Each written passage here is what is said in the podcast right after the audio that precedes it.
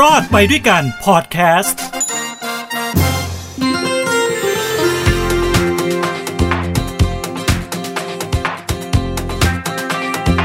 สวัสดีครับ นี่คือรอดไปด้วยกันกับผมทินโชคกมลกิจนะครับ ทางฮูดี้พอดแคสต์กลับมาพบกันอีกครั้งหนึ่งนะครับ ห่างหายกันไปนานเลยทีเดียว แต่วันนี้ผมกลับมาพร้อมกับข้อมูลดีๆนะครับ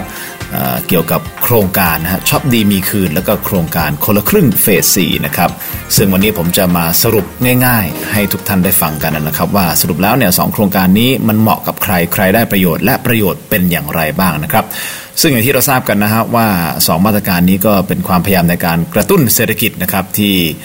ต้องบอกว่าช่วงนี้ก็หนักหนาสาหัสเหลือเกินนะฮะจากโควิด -19 ซึ่งมีมา 2 ปีกว่าแล้วนะครับตอนแรกเราก็คิดว่ามันน่าจะจบ ลงด้วยดีตั้งแต่ปลายปีที่แล้ว แต่มีโอมิครอนมาก็เหนื่อยกันนิดหนึ่งนะครับอะไม่เป็นไรเราก็ต้องสู้กันต่อไปนะครับ เงื่อนไขของทั้งสองโครงการไม่ว่าจะเป็นชอบดีมีคืนและคนละครึ่งเฟสซีของปี 2565 นี่นะครับก็ที่จริงแล้วมันสามารถที่จะใช้สิทธิ์ร่วมกันได้นะครับ ไม่ต้องเลือกอย่างใดอย่างหนึ่งนะเพราะฉะนั้นเดี๋ยวมาดูกันนะครับว่าแต่ละอย่างนั้นมีอะไรยังไงบ้างนะครับ เอางี้ก่อนเอาเรื่องของคนละครึ่งเฟสซีก่อนดีไหม นะคนละครึ่งเฟสสี่ก็คนละครึ่งเฟสสี่เนี่ยเขาจะจ่ายเงินทั้งหมดเนี่ยพันสองบาทนะครับให้กับผู้ที่เคยลงทะเบียนแล้วก็คือผู้ที่มีสิทธิ์เก่าว่างั้นเถอะนะฮะแล้วก็เปิดโอกาสให้กับผู้ที่ยังไม่เคยใช้เลย ก็คือลงทะเบียนรายใหม่ ก็สามารถที่จะใช้จ่ายโครงการซื้อสินค้านะฮะหรือว่าจ่ายค่าบริการร้านค้าต่างๆ ของกินของใช้อะไรก็ว่าไปนะครับ กับร้านที่มีป้าย ร้านคนละครึ่งนะครับ แต่มีสินค้าบางประเภทที่ไม่สามารถที่จะใช้คนละครึ่งได้นะครับ นั่นก็คือสลากินแบ่งรัฐบาล หรือว่าลอตเตอรี่นะครับรวมถึงเครื่องดื่มแอลกอฮอล์แล้วก็บุหรี่นะฮะอันนี้ใช้ไม่ได้เลยนะครับ โดยผู้ที่สามารถใช้โครงการคนละครึ่งได้นะครับผมแบ่งออกเป็นอย่างนี้เป็นสองกลุ่มด้วยกัน กลุ่มแรกก็คือกลุ่มที่เคยลงทะเบียนไว้แล้ว ซึ่งตามตัวเลขที่มีออกมานะครับก็คืออยู่ที่ประมาณ 28 ล้านคน อีกกลุ่มหนึ่งก็คือเป็นกลุ่มที่จะต้องลงทะเบียนใหม่ อันนี้เขาให้สิทธิ์อีกหนึ่งล้านคน นั่นหมายความว่าโครงการนี้เรารวมๆกันแล้วเนี่ยก็จะผู้ที่มีสิทธิ์ที่จะใช้ในกลุ่มเป้าหมายอยู่ที่ 29 ล้านคนโดยประมาณ คราวนี้แต่ละกลุ่มเป้าหมายจะต้องทำอย่างไรนะครับ เอาเป็นกลุ่มกลุ่มแรกก่อนนะ กลุ่มที่เคยลงทะเบียนไว้แล้วนะครับถ้าเคยลงทะเบียนไว้แล้วนะวิธีการทำง่ายมากเลยที่จะเข้าร่วมโครงการคนละครึ่งเฟสสี่ก็คือยืนยันสิทธิ์ เพื่อเข้าร่วมโครงการก็คือผ่านแอปพลิเคชันเป๋าตังนะฮะคือวันที่ 1 กุมภาพันธ์เป็นต้นไปนะครับ ก็สามารถที่จะเข้าไปแล้วก็กดยืนยันสิทธิ์ได้เลยนะครับว่าจะเข้าร่วมโครงการคนละครึ่งเฟสสี่อันนี้วิธีการจะง่ายมากเข้าไปยืนยันเท่านั้นเองนะครับ แล้วก็มันจะมีเงื่อนไขอย่างนี้ครับ พอคุณลงทะเบียนแล้วเนี่ยเงื่อนไขคือว่าคุณจะต้องเริ่มใช้สิทธิ์ ครั้งแรกภายในวันเวลาที่เขากำหนด ในกรณีนี้คือภายในวันที่ 28 กุมภาพันธ์นั่นหมายความว่าคุณจะต้องใช้สิทธิ์ละครั้งแรกเลยนะ หลังจากที่คุณยืนยันตนไปแล้วเนี่ยก็ต้องไปใช้ภายในวันที่ 28 กุมภาพันธ์เป็นต้นไป ไม่งั้นถ้าคุณไม่ใช้สิทธิ์ภายใน 28 พอเข้ามาวันที่ 1 มีนาคมทุกคุณถูกตัดสิทธิ์ทันทีเลย จบเลยเกมเลยใช้ไม่ได้เลยนะฮะ เพราะฉะนั้นอย่าลืมนะฮะคุณยืนยันสิทธิ์ไปเรียบร้อยแล้วเนี่ย ก็ให้รีบใช้ครั้งแรกภายในวันที่ 28 กุมภาพันธ์ หลังจากใช้ครั้งแรกไปแล้วนะครับ คุณสามารถที่จะใช้สิทธิ์ได้ยาวจนถึงวันที่ 30 เมษายนนะครับ 30 เมษายนคือวันสุดท้ายของโครงการนะฮะ คือในครั้งนี้ทวนกันอีกครั้งหนึ่งนะครับ ก็คือ วงเงินอะเขาจะให้ 1,200 บาทต่อคนนะฮะในระยะเวลาที่กำหนดเนี่ยนะครับ 1,200 บาทต่อคน นั่นหมายความว่าคุณสามารถที่จะใช้เงินตัวเอง 1,200 บาท และภาครัฐจ่ายให้ครึ่งหนึ่งก็คือ 1,200 บาท รวมกันแล้วก็คือ 2,400 บาท เงื่อนไขเหมือนเดิมนะครับ ใครที่เคยใช้แล้วนะครับผมเชื่อว่าหลายท่านนี่นะครับ ที่ฟังพอดแคสต์นี้อยู่นะฮะก็คงเคยใช้แล้ว ก็คือห้ามใช้เกินวันละ 150 บาทต่อวัน ทวนกันอีกครั้งหนึ่งแปลว่าอะไร แปลว่าถ้าคุณไปกินก๋วยเตี๋ยวส้มตำอะไรก็แล้วแต่รวมบินออกมาแล้วเนี่ย300 บาทคุณจ่ายแค่ 150 ภาครัฐจ่ายอีก 150 นะครับ นั่นคือคนละครึ่ง แต่ถ้าบินออกมาเป็น 400 บาท รัฐจ่ายแค่ 150 บาทเหมือนเดิมนะครับ คุณจ่าย 250 บาท นะครับอ่าเพราะฉะนั้นรัฐจ่ายแค่ 150 บาทต่อวันนะฮะวงเงิน 1,200 บาทนะครับ อันนี้คือกลุ่มคนสำหรับผู้ที่เคยลงทะเบียนแล้วนะครับ อันนี้ก็ง่ายเลยนะวิธีการก็ง่ายมากนิดเดียวนะครับอะส่วนอีกกลุ่มหนึ่งคือกลุ่มที่ยังไม่เคยใช้เลยอะจะต้องลงทะเบียนใหม่ อันนี้นะฮะวันที่ลงทะเบียนเนี่ยลงทะเบียนได้ตั้งแต่วันที่ 10 กุมภาพันธ์จจนกว่าจะครบจำนวน1ล้านสิทธิ์เขาให้1ล้านสิทธิ์ถูกต้องไหมครับ ก็คือเข้าไปสมัคร พาตั้งแต่วันที่ 10กุมภาพันธ์เป็นต้นไปนะฮะถ้าสมมุติคนสมัครเยอะนะสิทธิ์เต็ม 1 ล้านสิทธิ์ก็จบเลยก็ใช้ไม่ได้ไอ้ก็ก็ไม่สามารถที่จะสมัครเพิ่มได้แล้วนะครับเขาให้แค่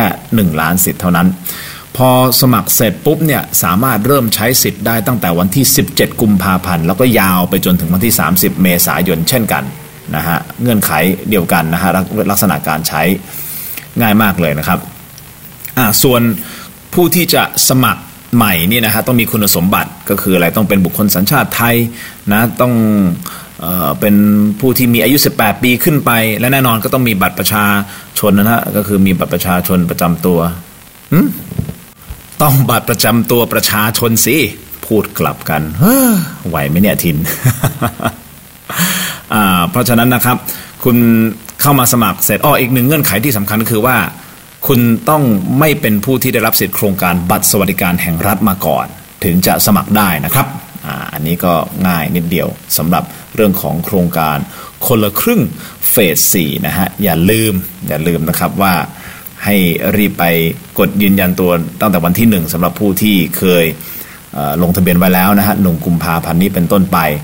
นะครับแล้วก็ต้องใช้สิทธิ์ภายในวันที่ 28 กุมภาพันธ์นะครับไม่งั้นจะถูกตัดสิทธิ์ ส่วนผู้ที่สมัครใหม่นะครับก็คือเริ่มเปิดลงทะเบียนให้สมัครใหม่ตั้งแต่วันที่ 10 กุมภาพันธ์แล้วก็สามารถเริ่มใช้สิทธิ์ได้ตั้งแต่วันที่ 17 กุมภาพันธ์ยาวจนถึงวันที่ 30 เมษายน 1,200 บาทต่อคน และใช้ได้ไม่เกิน 150 บาทต่อคนสำหรับภาครัฐที่เขาจะสนับสนุนนะครับอันนี้ก็คือโครงการคนละครึ่ง แน่นอนก็ต้องมีพวก G Wallet Application เป๋าตังอะไรพวกนี้นะครับ มันก็ไปโหลดมาอันนี้ไม่ได้เป็นเรื่องยากเลยนะฮะอันนี้คือคนละครึ่งเฟสสี่ คราวนี้มาต่อกันที่อีกโครงการหนึ่งนะครับ โครงการช็อปดีมีคืนช็อปดีมีคืนคืออะไรฮะช็อปดีมีคืนคืออการที่เราไปซื้อสินค้าหรือบริการที่เข้าร่วมเงื่อนไขต่างๆนี่นะครับ ก็สามารถที่จะเอาใบเขาเรียกว่าใบกำกับภาษีเต็มรูปแบบ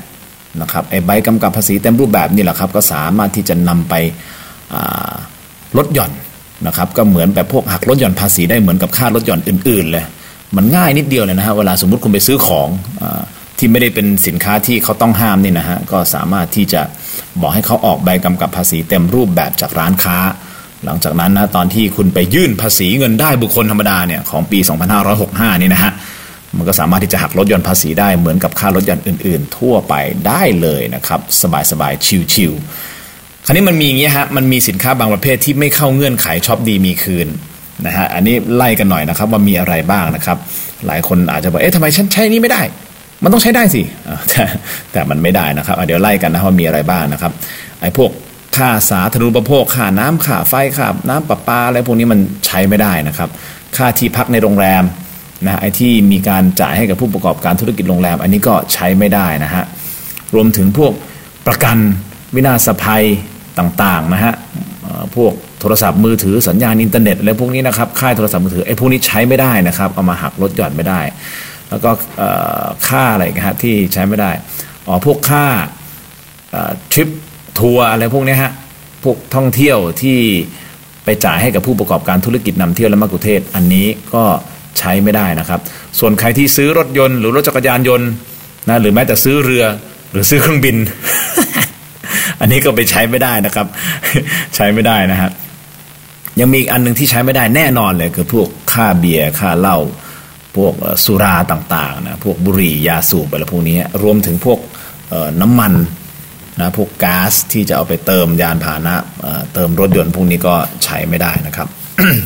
มีอันนึงก็ใช้ไม่ได้เหมือนกันนะฮะนี่ผมไปอ่านข้อมูลมาเขาบอกว่าค่าหนังสือพิมพ์ และนิตยสารและค่าบริการหนังสือพิมพ์ และนิตยสารที่อยู่ในรูปแบบของข้อมูลอิเล็กทรอนิกส์ผ่านระบบอินเทอร์เน็ต อันนี้ก็ใช้ไม่ได้เช่นกันนะครับช็อปดีมีคืนนี้นะฮะ ก็สามารถที่จะใช้ได้ตั้งแต่วันที่ 1 มกราคม จนถึงวันที่ 15 กุมภาพันธ์ปี 65 นั่นหมายความคุณเหลือเวลาอีกไม่นานนะฮะ ที่เวลาไปซื้อของนู่นนี่นั่นนะครับ แล้วก็ให้เขาออกใบกำกับภาษีนะฮะซึ่งผู้ที่เข้าร่วมโครงการเนี่ยจะต้องมีอายุ 18 ปีขึ้นไปนะฮะ อย่าลืมนะฮะเวลาไปซื้อของก็ให้เขาออกช็อปดีมีคืนนะครับในใบกำกับภาษีเต็มรูปแบบ แล้วก็ไปประกอบในการลดหย่อนได้นะครับ ซึ่งเพดานของมันจะอยู่ที่ 30,000 บาท นั่นหมายความว่าคุณอาจจะซื้อโทรศัพท์มือถือ 1 เครื่องอ่าสมมติซื้อมาที่ 25,000อ่าอันนี้คุณออกใบกำกับภาษีออกมาปุ๊บคุณยังเหลือ5,000นะคุณอาจจะไปซื้ออย่างอื่นมา 5,000 รวมกันแล้ว ได้เต็มที่คือ 30,000 บาทในการหักลดหย่อนนะครับอันนี้ก็เหมาะสำหรับผู้ที่ ต้องเสียภาษีสูงๆเอามาเถอะเอามาหักลดหย่อนได้อีก30,000ก็ถือว่าดีใช่ไหมครับก็ดีกว่าไม่ได้หักลดหย่อนนะฮะอันนี้ก็เป็นเงื่อนไขของช็อปดีมีคืนในปี 2565 นะครับ ส่วนการลดหย่อนภาษี มันก็ต้องดูอีกเหมือนกันนะว่าว่าคุณอยู่ในกรอบไหน ถ้าคุณอยู่ในกรอบที่มีอัตราภาษีที่ได้รับการยกเว้นก็คือได้รายได้สุทธิเนี่ย